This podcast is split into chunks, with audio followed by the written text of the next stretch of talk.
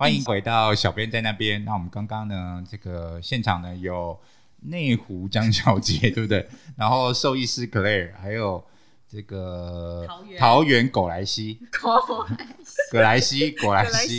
对。然后这个还有小编哈，那今天这个在座的这个几位事主哈，那对狗狗的话题都有很多话讲啊。那我们刚刚其实是从这个台北市在推广犬猫收养聊到谁需要这个适合领养动物。那最大的前提其实我们是知道是人就是适合啦，当然人也囧啦，有一些这个对动物的生命的这种心态也不是很完整的，或者是我讲不完整是对的嘛？这样会不会还没准备好叫人来公干我？好，还没准备好的。对，有些人对猫跟狗的态度其实比较不像是在对待一个生命。那对我们而言，其实猫跟狗其实跟人的位置是一样的，家人。因为这个现在这个社会是人造成的社会，是人造成的居住环境，所以猫跟狗在这个环境当中变成弱势也是应该的。因为它就是不适合在这样子的环境里面生长嘛。那但是其实现在也因为这个时间的久远，其实犬跟猫融入家庭也都还蛮容易的了。小编，你怎么整个感性了起来？我只是想要做一个 proper 的 opening。我觉得你整个感性了起来，让我没有办法。proper 的 opening 的中文是适合的开场。但这个开场，我感觉你要旁边放一些古典乐，然后不要逼我流泪的样子。但我不想要做这件事。没有，我其实真的要讲。就是说我主要要在讲的事情是说，犬猫为什么需要人主动的给予协助，是因为人造成的。我最主要要 address 的是这一点。所以你多花心思去照顾犬跟猫其实是应该的。因为我们把社会变成这个样子，我们把居住环境变成这个样子了，然后我们 dominate 了这个空间，那所以犬猫必须配合我们。所以相对的，我们应该要保持一个什么样子的心态去照顾他们，这其实本来就是应该我们自己要去做调整的。好，那这样子会不会害你们很难往下接下去呢？有一点严肃，我们三个都有一点严肃。好啦，先来报宠物的名字好了。好，我想先问一个问题，大家都有养宠物嘛？对，我们在场四位，请问身上有猫跟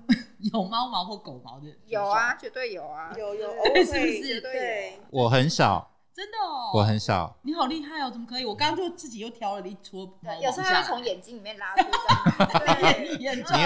你们这样会让很多还没养的人吓到。我其实要告诉大家，其实是做得到的哦。那我其实是房间我自己有把我的更衣空间是隔开来的哦，对，然后但是那个平常门也都是打开的，所以我家的无泡面想要进去散个步啊什么的都没关系，这样子，所以就是自由进出这样。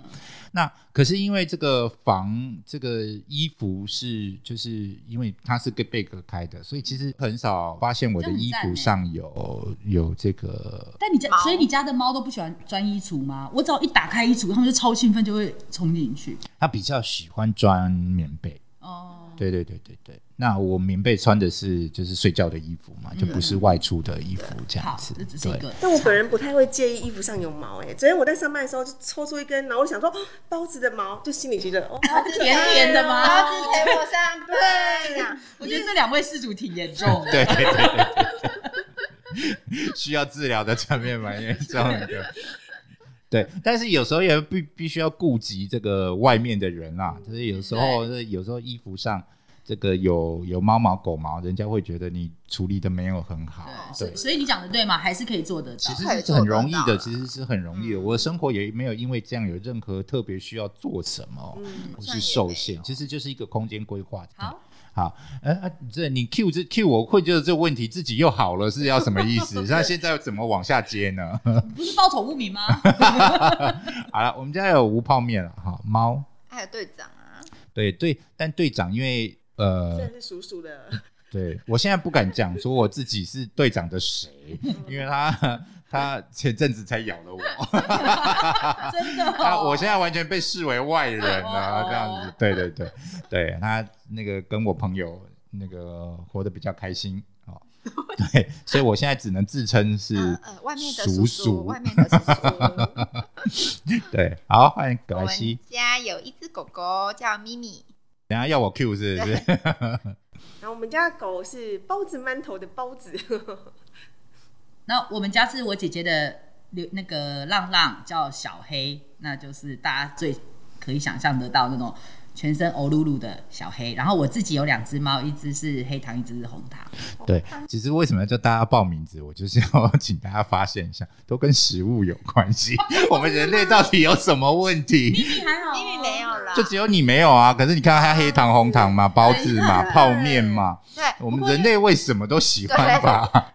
跟食物，或者它什么颜色就叫它什么颜色。对对，然后我是打算就是泡面的这个兄弟姐妹都要叫泡字辈，对，泡菜啊，泡妞啊，泡夫啊，泡泡啊，这样是不是都不错？还蛮可爱的，泡沫 对都可以，就是这个泡家族的。所以下一只如果是公的话，就它的名字一定会叫泡妞。泡妞。每天带他出去跟人去泡妞，泡妞是不是很好？然后泡妞的小名可以叫妞妞。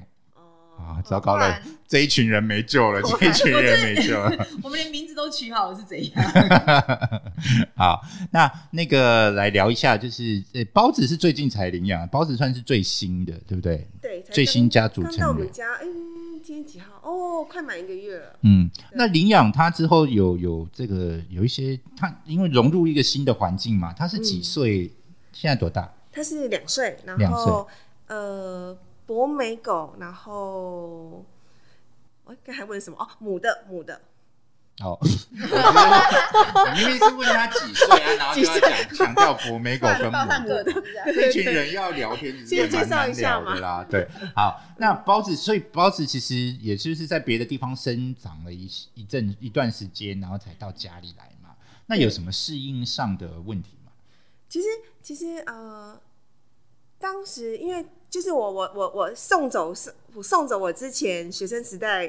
就领养的狗已经是去年的事情嘛，然后这一阵子的话就是其实心理调试啊，对，心理正在调试，然后也正在想说什么时候该要开始再养下一只新的狗，因为老实说上一只狗因为是心脏病嘛，所以在它后期的时候会有点辛苦，所以在刚送走他那阵子，我觉得我跟我先生的心理准备都还没有准备好，但是因为其实也过了1年多，然后这段时间其实也有陆陆续续有考虑说要再领养狗，但是可能缘分还没有到，但是其实有试着接触一些想要送养的主人啊，或者是这方面资讯都有在注意这样子，对。然后直到今年可能刚好有这个缘分，然后也会觉得说我不想因为自己这样的经验，可能就想说啊，我是不是我觉得会想太多，可能是我养狗，可是他们毕竟可能我们还会送走它。其实当时我跟我先生纠结是这一点，就是可能当时的伤痛让我们印象比较深刻，但是我们会又不想因为这个因素，然后去错过很多有狗陪伴的，就是这么有乐趣的生活。所以刚好今年，然后又遇到要送养，那这只狗狗其实很特别，它是。同事看到网络上送养的资讯，然后他帮我跟那个主人接洽的，所以有点算是有一点缘分这样子。但刚才你讲的一点，这个我其实还蛮想打你枪的，就是缘分这件事情。对，因为我觉得其实很多人现在都没有继续领养，就是他、就是把主动权交出去了。就是我来等看嘛，反正有等到就有缘分。可是事实上，这个主动权如果你拿回来，这其实也叫很有缘分啊，你主动去找一只狗，其实这也是缘分，去开启一个缘分。所以其实我的意思是说我刚刚在上一集我也特别提到这些，就是有很多人其实他后来不太敢领养，就是那个离别的伤痛。可是事实上你认真想想看，这一群人其实是最好的领养人，原因是因为他已经照顾过狗狗了，他对狗狗的健康知识完全都知道了，而且他其实他懂得怎么给动物爱。那因为那个伤痛的关系，可是就让他停下来，其实我觉得这反而是可惜的，他其实应该是要更去延续，把自己可以给的爱给更多对象，对不对？因为事实上还有那么多狗狗其实是目前是没有家的这个状况。那我就觉得我有一个朋友，他的做法是这个样子的，他的家里永远有两只猫，然后是一老一少。那所以呢，等那个老的呢，就是年纪到了，或者是这个就差不多时间的时候，他其实第三只猫已经进来了。哦，对，他确保就是他家的，就是随时的状态都是有两只猫的。他避免自己有一个空窗期，因为事实上就很多人就是因为空窗期他就停了下来。那事实上我们如果有人就是领养的猫跟狗啊，然后他后来猫狗不在了之后，然后他很伤痛啊，我们最常建议他的方式是什么？赶快去领养。对，所以其实就是这个样子。我觉得其实如果你可以在家中一直都是有猫猫狗狗的环境，然后 也没有间断的，那如果间断的其实应该要更快去领养。你的爱并不会因为你想保留给你原本的那只猫猫狗狗因为领养了别人就那份爱就不一样了。其实我觉得反而是更多的。对，那当然每一个生命跟我们接触都有那个生命独特留下来的记忆力，有一点沉重，对，但是我还是真的是非常建议，就是如果你曾经领养过猫猫狗狗然后留下很好的记忆，那我真的也真心的鼓励您再去多领养如果你有能力可及。对，那当然也会有一些生活上的影响的部分。对对对，因为真的领养之后你就发现其实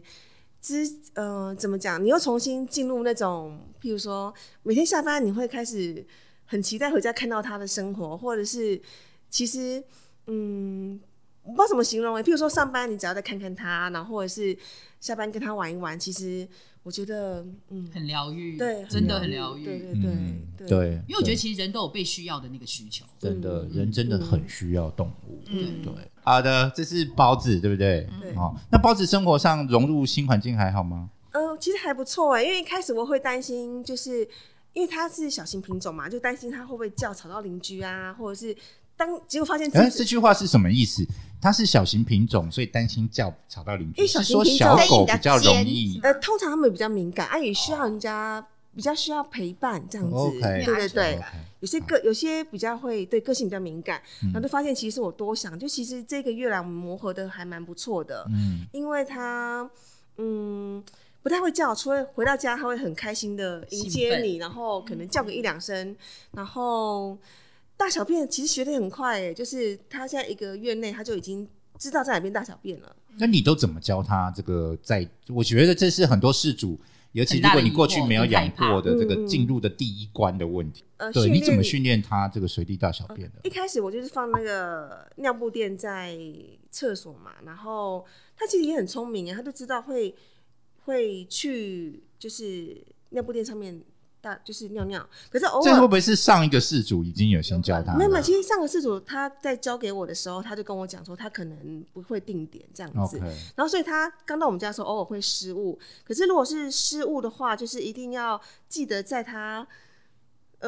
现行犯怎么讲，就是他刚发生的时候，你一定要赶快去导正他的行为，譬如说你就。可以赶快抓去厕所啊，然后或者是说甚至有个方式是你把它放在厕所，你就是要把它抓到那个位置。对对，因为你可能知道有些狗狗是吃完饭它可能会想要上厕所，你就那个时候把它放在要它上厕所的地方，然后你可能可以门先关起来，那等到它真的上了厕所你可能鼓励它一下，就是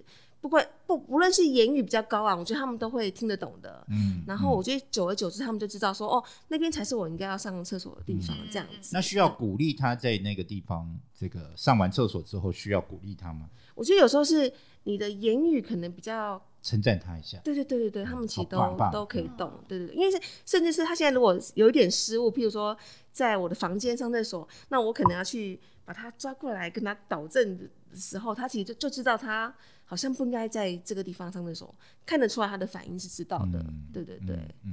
你说你养到一个新品种是必须要一口一口喂的，是不是？对对对，这个是我比较现在还在想说一口一口喂，真的。而且今天早上我也是，就是明明已经要出来上班了，然后我就想说他会不会饿，然后他就是不去吃，那我就想说先试看看，结果他吃我手上我一颗一颗喂他的饲料。而且如果我整个碗小公主来的，对，整个碗拿给他他是不吃的哦，他一定要我一颗一颗手送，所以要早上再多1个小时。不过这其实跟这个动物刚到新新环境其实都或多或少都有一点关系，其实它还是在建立它跟这个环境的这个连结度，它或多或少也在测试它的主人，就是你会对我到哪里，愿意走到哪里。现在 来到动物心理学，对对对对对，这其实是真实会在发生。那很多人会在这一关稍微觉得有一点挫折，那比如说然后但是这一过程中也是要去了解那个动物的个性啦，比如说队长呢，他如果下雨天就还是需要上厕所，对不对？可是他就不喜欢在，如果潮湿湿的，他就不喜欢在那边上厕所，即使他每天就在那边上厕所，他就因为草是湿的，你知道他稍微个性，我们就发现他的个性 是稍微有一点比较喜欢就是干净，对，干净的状态，他适合南台湾，比较干爽。对，那但是他又一天没上厕所啦，这怎么办呢？所以后来我朋友就是拉他到，就是还是拉他到那个草皮上，那他还是很自然的就排泄了这样子，对，所以有时候这也是一个过程啦，拉锯战，对，就是动物到了家里，它其实它要知道它在这个地盘里面是什么位置，那我跟这些人的关系是什么位置，然后所以后来我就慢慢的变成叔叔嘛，因为不关我的事，对对，就完全是个外人，对，好，那也有可能是上辈子有欺负他或是怎样，也不一定啦。但我自己领养之后发现，其实我之前就是会譬如说会很担心说我领养之后会不会什么吠叫啊，定点大小便啊，其实我觉得真的实际养起来之后，就发现其实当时真的是多想了，因为其实你刚到新环境的时候，一定会需要一个磨合期。那其实我觉得花一点时间或者是耐心去让他知道他应该在哪边，譬如上厕所什么的。其实我觉得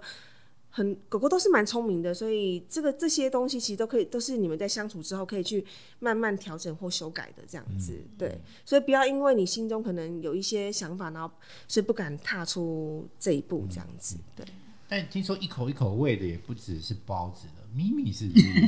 对，咪咪也是刚来的时候，它也就是一个傲娇，就像你说的吧，它在。就是我们狗狗我们在适应它，它可能要适应我们，然后它就想要测试你的底线，就你可以为我做到哪里，所以它就是 也是吃饭的时候也要一口一口喂，那它现在就是一个觉得自己地位很高的状况下，所以就是没有饭吃的时候，它就去敲碗，然后或是敲你，然后饲料一放，一秒吃完，吃完就走了，不会理你了。他地位真的很高啊，他地位真的在你爸爸下面而已。对，没有，我爸可能比较低，我对对对，我爸应该是最低的。所以爸就是他出去上厕所，如果下雨天的话，他还好，他会愿意出去。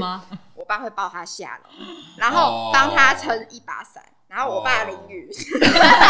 天哪，真的是小公主，大家家里都是小公主，真的，对，就是完全像小孩子啦，就是你宠他，他就是会。他会用一样的爱对待你啦，对，真的。但是他真的就是动物对人，其实大家都讲说猫也不太甩主人什么，其实我觉得猫也是非常忠诚的一个动物，对，他知道你是照顾他的人这样子，对。然后他其实也是给你，我觉得也是蛮多满满的，对对。不过说到那个什么，就是一开始照顾是那样，其实我觉得。就是领养的时候不一定真的大家就想要领养那种幼犬，其实我觉得领养成犬是一个不管是对新手或是对于你没有时间教育他的那种饲主或主人来讲，是一个很好的入门款，因为成犬他已经个性很稳定，然后你也会知道说他的个性是适合你的，是对，所以我觉得领养成犬就是可以省去一些就是照顾幼犬或是你觉得彼此不适应的一个过程。对，我非常同意，但是我们先来问一下兽医师，所谓的成猫跟成犬大概是多大的时候？其实我们都是以1岁来界定，1岁以上，猫跟狗的1岁以上都算成猫跟成犬。对对对，就是1岁之后他们的体态啊，或者是其实个性，对对，个性，因为其实幼年的狗狗可能他们会比较好奇嘛，就是比较爱玩一点，然后加上有一阵子他们可能在换牙，所以可能在家中他们会去咬的几率比较高，很好奇啊，就是会想要啃咬啊，试看看这个材质或怎么样这样子，对，所以幼犬的个性会比较好奇，想要玩。那到了1岁之后，成犬它的不论是体型啊，或是个性，都相对会比较稳定一点点，嗯，对对对，你也不用担心惊喜包，对不对？对，就是拆家大队啊之类的。我有一个姐姐，她就是向来都是领养，而且都是领养成猫，因为大部分的人我觉得看到小猫那个可爱的样子，就都受不了软化，然后就养就把它养起来，但是大家都不给成猫机会。可是我姐姐就是专门只领养成猫，我觉得他们也是一个，就是你当然啊，就是家里有多余一只的成猫，他们的确会需要磨合一下，可是一旦磨合好之后，其实那个环境还是很会让他们很舒服的。对对，而且所以我们也因为这样非常建议大家去已经做过亲人训练的这种中途中心，他们其实都是会把猫咪训练到亲人可以在人的环境里面这个很自然的这个相处。那所以呢，其实如果你真的是第一次啊，或者是你还没有太多经验，你想养猫，那其实很适合去这个中途中心去养已经经过训练的猫咪，因为它其实就很自然很快的就会融入你的生活里面。对啊，而且你也可以观察它的行为模式，你就会发现尤其是成猫就更容易了，他们就有些是整天在睡，它就像一个装饰品一样你这样子的逻辑对吗？没有，因为真的很可爱，因为如果你自己本身又是一个喜欢，就你知道猫咪有时候这种慵懒的疗愈，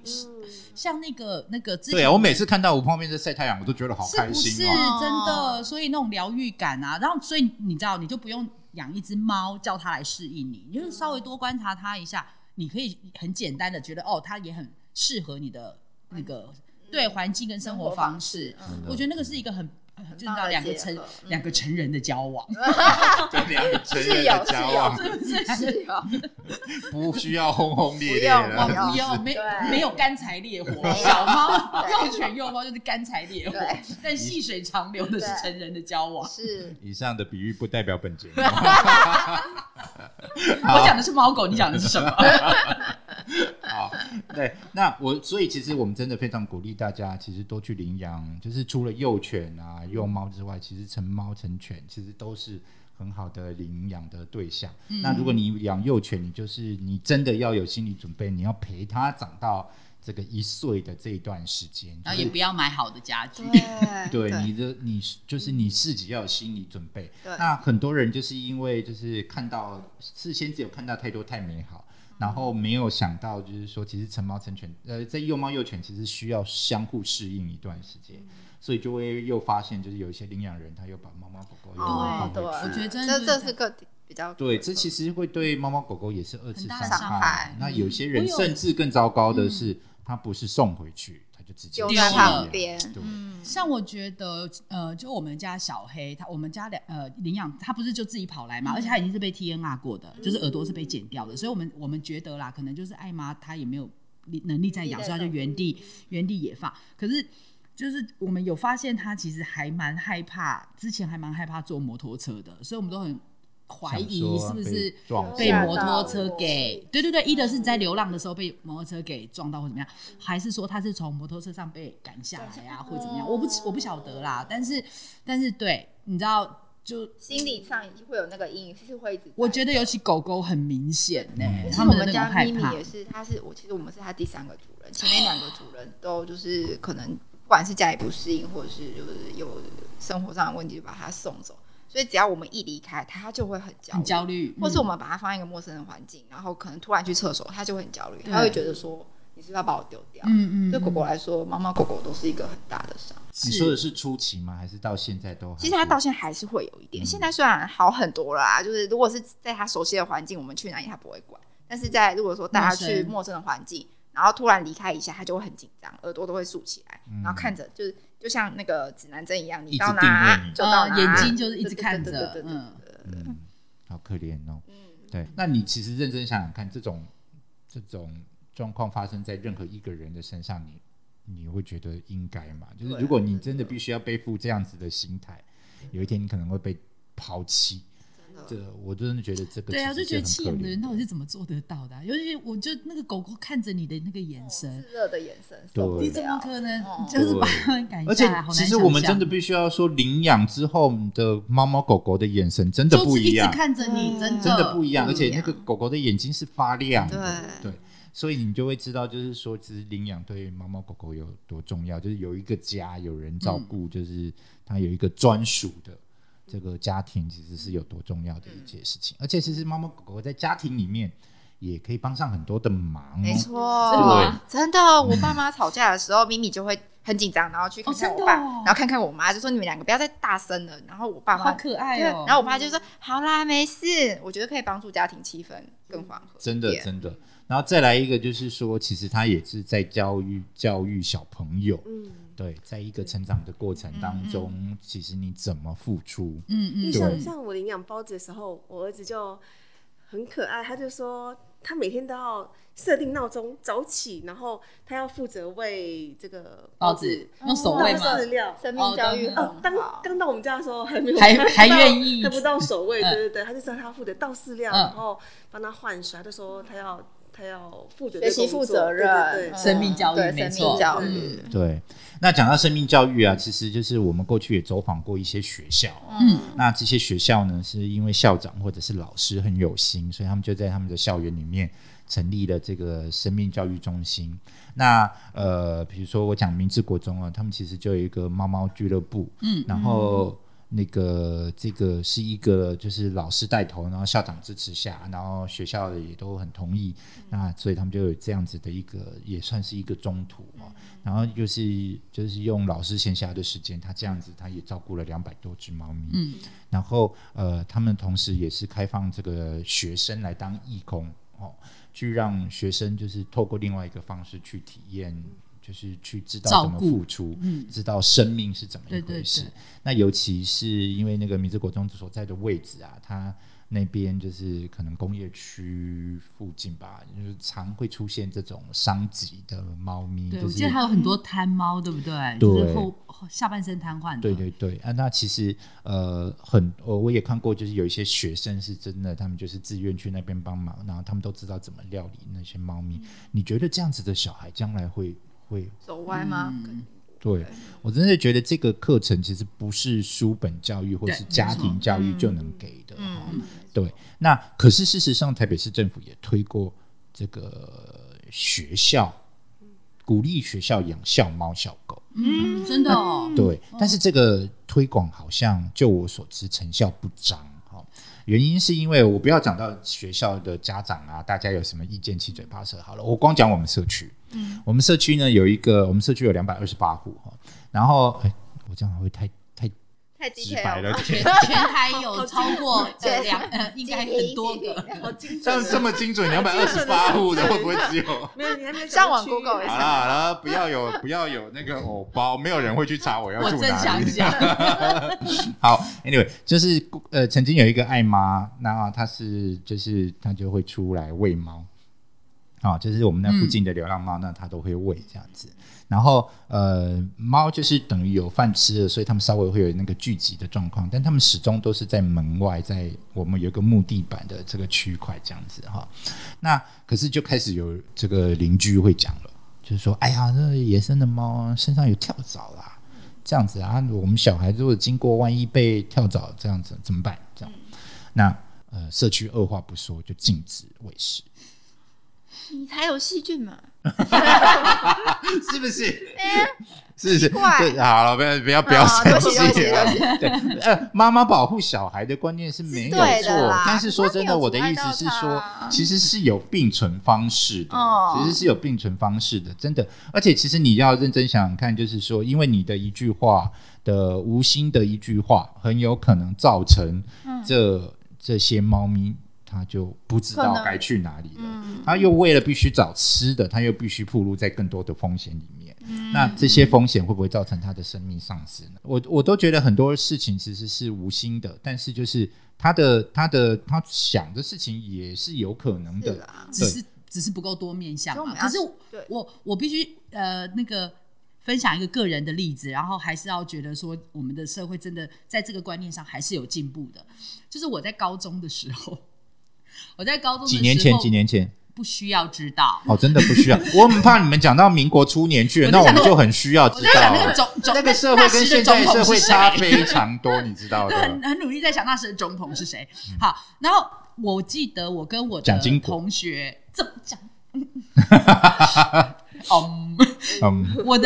跟我同学就被罚劳动服务，就只是因为我们我那个同学他从小就是一个爱狗人士，然后那个学校也有流浪狗，然后当然我们都知道应该要给狗吃狗食，可是在我们那个还没有钱的高中时代，我们就去捡同学便当剩下那种鸡腿啊什么的，我就陪他是主要捡的人，然后我们就陪他去那个校园里头喂流浪狗，然后我们俩就被罚劳动服务啊，真的，因为老师就觉得你不应该喂养流浪动物啊，就是造成校园的不清洁啊，他们会繁殖啊，等等等的，就是像刚刚那个。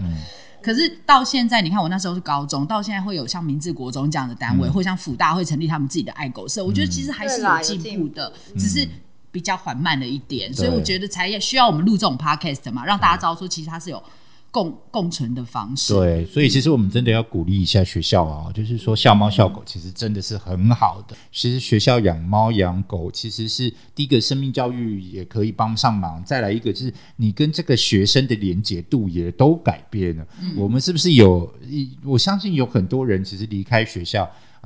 偶尔回去学校之外，其实跟学校没有多少连接的。对啊，对，顶多就是拿出来打屁说嘴这样子的东西而已，哦，所以其实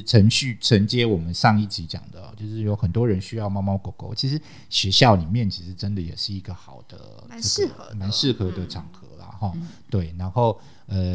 当然就是学生人比较多啊，大家的需求也比较不一样一点，所以可能在这个校猫校狗的管理上会多花一点点心思，但是其实早就都有成功案例了，其实是不用到做不到的，哦，那如果就是说你们的小朋友在念的学校里面是有猫有狗，然后但是你的小朋友是会过敏啊或者是什么其他的问题，那其实就只要特别做好沟通嘛，就是告诉小朋友，就是不要碰他们，不要太过接触，然后也让老师知道一下这样子。我觉得这个很多问题其实都可以被解决的，反而会让因为解决这个问题的过程，让你的小朋友其实是更成熟的，还有你自己也是会变得更成熟，学校也会因此学到更多经验的嘛。这个江小姐呢提到了辅大爱狗社，他们其实是学生社团啊。对，我觉得这其实在大专校园里面好像也还是算少见，对不对？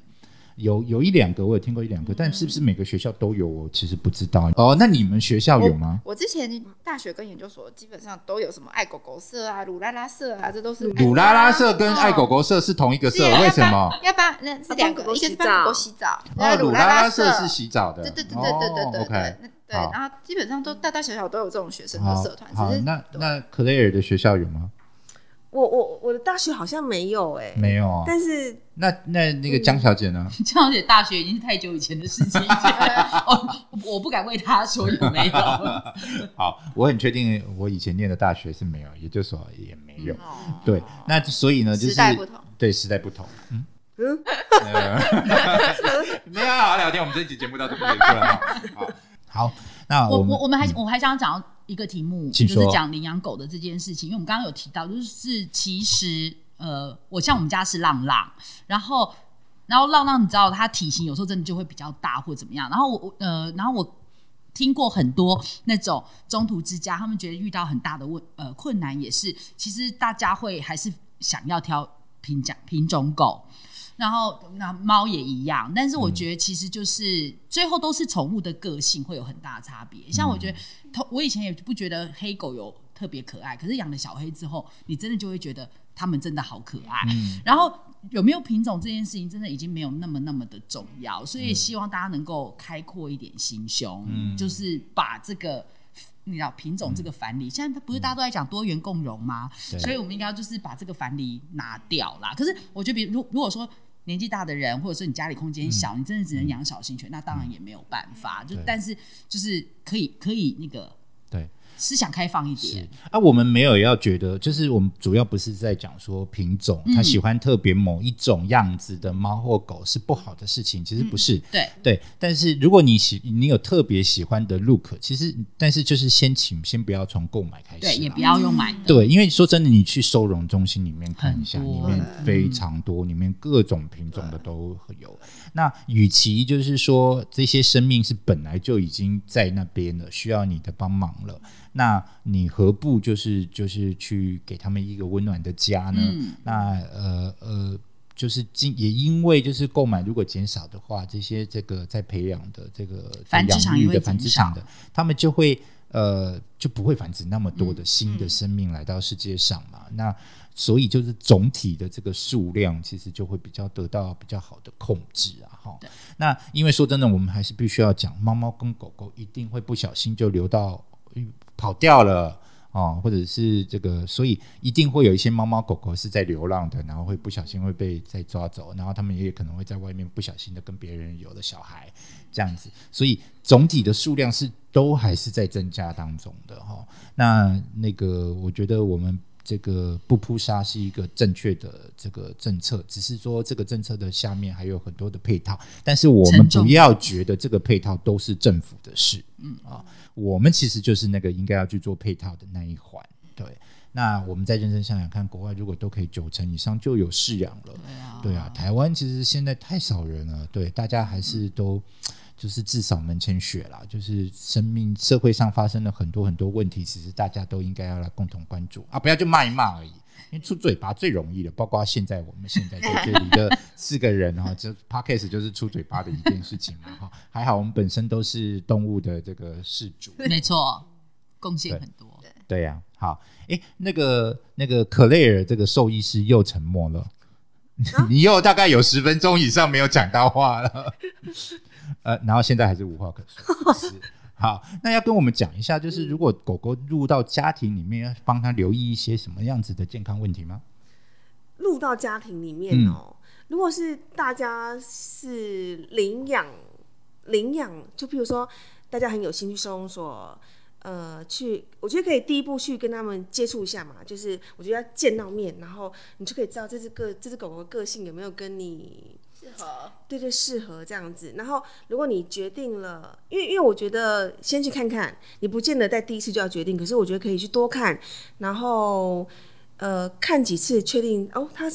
你们彼此之间是互相适合的话，那你决定把它带回家。那我觉得就是可能第一步就是可能先带去动物兽医师那边先做个基本的健康检查，然后这时候兽医师也会告诉你说可能如果万一你是新手的主人的话，兽医师也会跟你讲说，那你可能在饲养上面会注意什么样的事项啊，怎么样去喂食啊，让它摄取到足够的营养啊，或者是说像我们刚才提到定点大小便啊，然后是一些它回到家可能你们会需要彼此磨合的，譬如说行为的问题，因为领养的动物大家可能要想一下，因为其实领养那个环境是非常拥挤不舒服的，所以很多狗狗可能在里面的，你说收容中心的环境，对，收容中心的环境，那可能很多狗狗在里面它是过得非常紧张的生活，但是如果当它很幸运被你领养出来的时候，它可能也要去适应一下生活，它譬如说它可能会担心有些狗狗可能会有分离焦虑嘛，那或者是说像我刚才提到我们会担心有吠叫的问题，那我觉得如果出现这样的问题的话，可能要给彼此多一点时间跟耐心，因为当他来到一个新环境，他可能也在熟悉你，那我们要体谅一下，他毕竟是从一个很让他很不安的环境出来，所以你要让他觉得安心，或是到一个新的生活，可能他也要一段时间适应，所以千万不要说他可能刚来你家，然后你会发现哈，我怎么发现他有一些这样的行为问题，那我觉得多给彼此一些时间，让彼此都可以去适应，然后一起把这个问题解决，因为其实很多问题都是可以去寻求一些更专业的协助，譬如说我们可以去跟兽医师讨论啊，或者是说有一些现在有一些动物行为的专家，不论是狗跟猫其实都有一些动物行为专家是可以咨询的，所以我觉得给彼此一点时间，让彼此都适应一下新的生活，不要在一开始可能你不适应就是说那好，那我们彼此不适合就放弃它。对对对。那一开始的检查要有什么一定要做的吗？一开始的检查如果是刚到动物医院，那可能一般的兽医师可能就会先帮他抽血，看一下基本的血液的数值是不是正常啊，然后如果他可能检一下心丝虫，那拍个 X 光这样子，对，就可以大概知道这只狗狗一般基本的身体状况，然后可能也要记得先驱虫再带回家里这样子。其实我很好奇，现在狗狗会需要每年做健康检查？其实还是会建议每年都排定一次，基本的话就是血检、X 光，然后这些基本的，万一兽医师有发现其他异样，才会建议你继续做更详细的。好，我们这个不小心录就录成上下集了，要不然下一次有机会我们也可以请这个兽医师再到节目里面来跟大家做更详细的分享。做这个内容主要就是希望告诉大家，就是很多狗狗猫猫需要帮忙，如果你心知有余，然后甚至是你没有想到你有需要，其实都可以试着去帮助更多的猫猫跟狗狗。那猫猫狗狗其实就是另外一个生命嘛，然后你给生命的爱，你会发现你自己可以给的越来越多。那我们的下集就到这边结束，谢谢大家的收听跟收看，拜拜，谢谢，拜拜。